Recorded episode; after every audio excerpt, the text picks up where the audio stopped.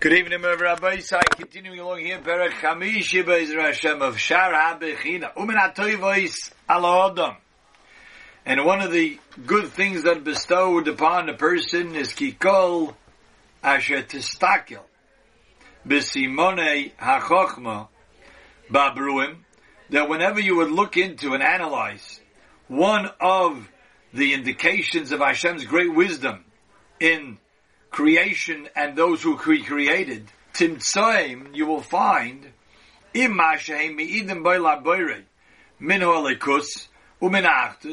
First you'll find the greatness. We've discussed the digestive system. We've discussed memory and forgetfulness. We've discussed the eye and the senses. We've discussed speech. And in everything that you will analyze about a person and the goodness that Hashem has given to him, you will find that they testify on the Elikus, Hashem's godliness means his all capability, and Umina Actus, and that he's unique in that, that was able to create the human being with all of its faculties, all of his greatness.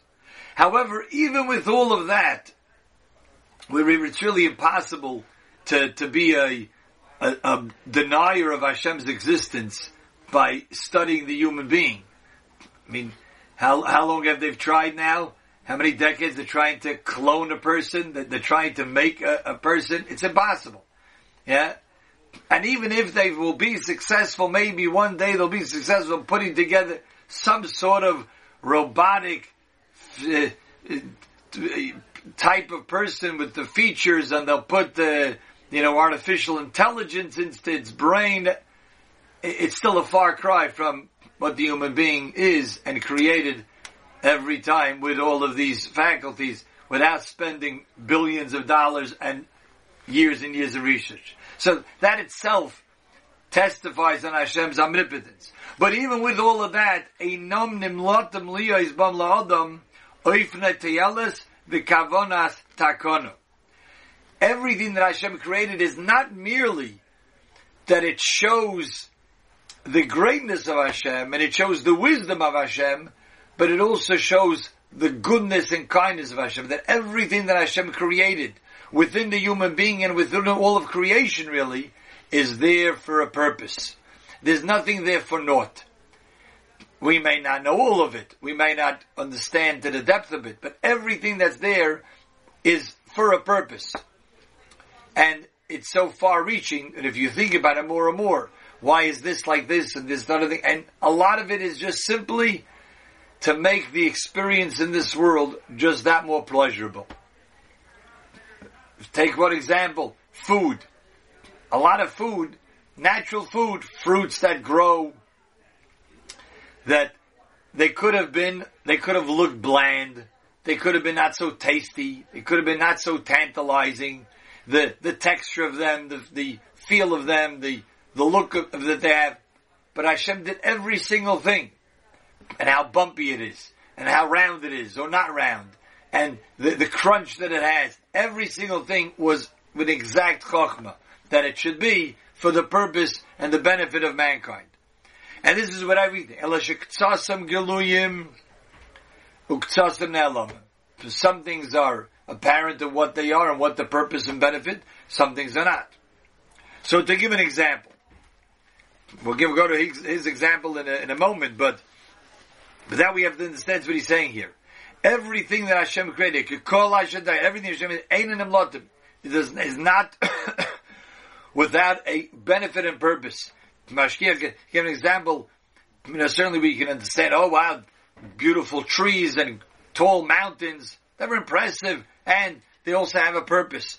Sometimes it's just they have tall mountains for the snow to fall on them, and then slowly the snow will melt and then go and irrigate the land underneath. Then you have some things, but it's a little hard to understand what was the purpose of having poison. Why do we have to have poisonous plants, poisonous creatures, insects? And then we look into it, so actually, the poison could be made into medication, could be made into uh, penicillin, it could be made to to cure something, or maybe it's there to to kill unwanted things. So everything has a, a cheshbon in it, even the things that are not so apparent. Umehem, we'll take it as an example for that. Ha'or v'ha'choshech. Let's just take light and darkness. Light and darkness. Two things. Which is very clearly that obviously light, to have light in the world, that's certainly something that uh, is quite apparent of what you, you need light for. To be able to see. The sun obviously to give warmth, to give us energy, to make us feel upbeat, to make us want to be productive. The positivity, the positive quality, the gain of light and the sun, that's clear to everybody. That's for sure.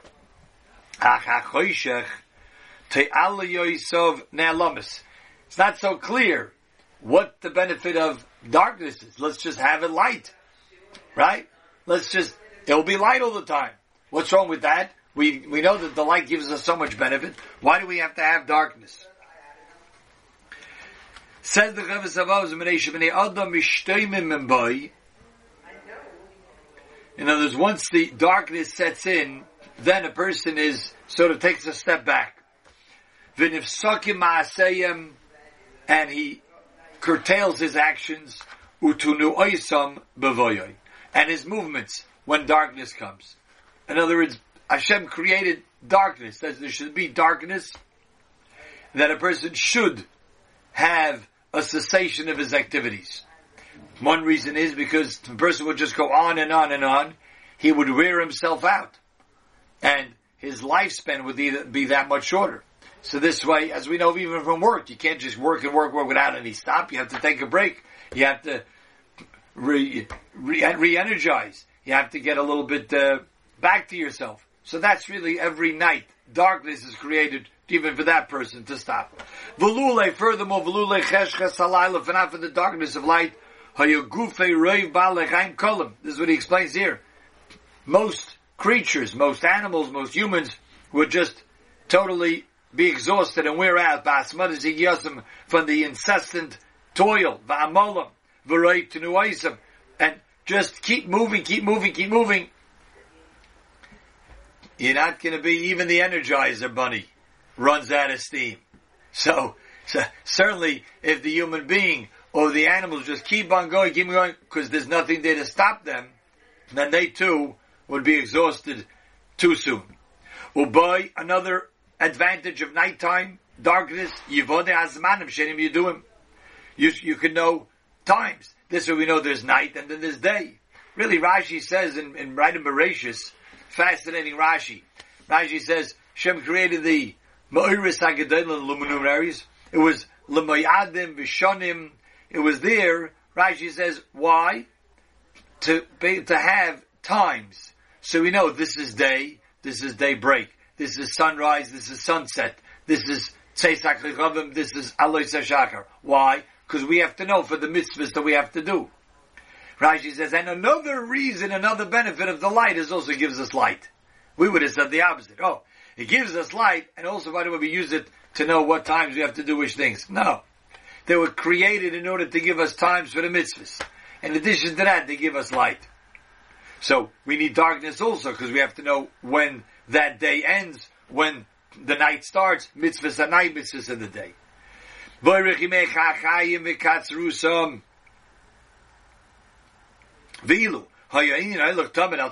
If it would keep going, just the light, just always, or just light, you would never have a mitzvah that can be dependent on time.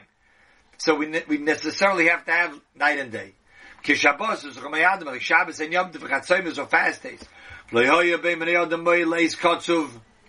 Another thing, it sounds like you, you wouldn't be able to sort of make up with a person at a certain time. because there's no times, because it would just be light. But now that the sun rises and the sun sets, so it starts at one brightness and gets brighter and brighter until the sun is at its peak, and then it goes into its descent. So we can know the morning hours, the afternoon hours, the evening hours, and then it gets dark. So we know this cycle, so we're able to sort of plan a particular day or meet with somebody. We wouldn't know most things that are dependent on time. Also an interesting thing. Without night, the digestive system wouldn't work well. Because at night is when the the digestive juices sort of flow more. Maybe it's partially because of the darkness, partially because it's uh, a person is laying down and resting. So that's what does it. We have a fascinating Rashi. Okay? Hard to understand from a scientific standpoint, but this Rashi says that not only Rashi says, it, Rabbeinu Tam says it. Not only do they suggest it, they paskin la halacha like it. What's that? Let me tell you halacha like this. The halacha is if you buy a keli, a vessel, from a non-Jew, he used it to cook treif, chaza treif. Yeah, he used it to cook non-kosher meat. So min HaTorah, only that day that he cooked with it, will the flavor coming out of that pot into my food that I cook in it will be awesome deraisa. But once the Gemara says, once it's not a bas yoima, once it's not within that day, it doesn't have good flavor being emitted from this pot. How much is a day? So many Rishonim learn that means 24 hours. If he cooked at 10 o'clock in the morning, the next morning, 10 a.m., that's when it is. You cooked, he cooks 5 o'clock in the afternoon, the next day, 5 o'clock in the afternoon, now it's no more good blias anymore, and it'd be in a situation if you would have cooked by mistake in that pot, your food would be kosher. Rashi and Tosfos learn, it just goes by the nighttime. Once this pot has gone overnight, means even if you cooked at 5 p.m., the next morning already at 9 a.m. or 7 a.m., it's no more good blias. There's no, the, the flavor inside is no good. Why? Rashi Just linas laila. That means there's something about the nighttime that actually affects the flavor absorbed into a pot. Now, I don't know if we can explain it scientifically, but this is the halacha, and actually we use Rashi and Tosfos halacha as a, as a, uh, as one of the opinions la halacha in certain cases. So we see that nighttime needs to have an effect on the person, on his digestive system, on these flavors. However, if it's going to be completely dark that night, we won't be able to see a thing, then that may be problematic. Why? Like the Gemara, first of all, the Gemara in Shabbos says, one of the reasons we have to light candles on Shabbos is for shalom bayis, which means you don't want someone to bump into the wall or bump into someone in the house or trip and get upset. So obviously you need some light in the in the darkness. it's the other needs some light. So Allah says you have to do certain things. Or to be company for a sick person. The halach is if there's a person who is in a state of sakona, the chodesh be sakona, if the light goes out, you're allowed to turn on the light for him. You're allowed to light, strike a match, turn on the light, anissa dairaisa normally, for a chodesh be sakona, you can do turn that light. Not only that, even if everything is taken care of, but the chayla feels more comfortable if the, the attendant, the doctor, has light, he sees what's going on, he feels more comfortable, you turn it on. Not only that, the halach is even if the chayla is blind, still, in his mind, psychologically, if the fellow attending to me or his doctor does not have light, I'm not in perfect hands to be taken care of. So even if he's blind, you can have you can turn on the light. So you need to take care of the. So Hashem set up this idea of fire. To be able to use when necessary, when needed, at nighttime. And you turn it off when you don't need it. So this is an idea. So just summarizing in his paragraph, he's telling us that really everything in the Bria has a purpose for it, has a purpose for the creations here, for people here. Some of them are apparent, some not. As one example that he gives is light and darkness. A good Nacht.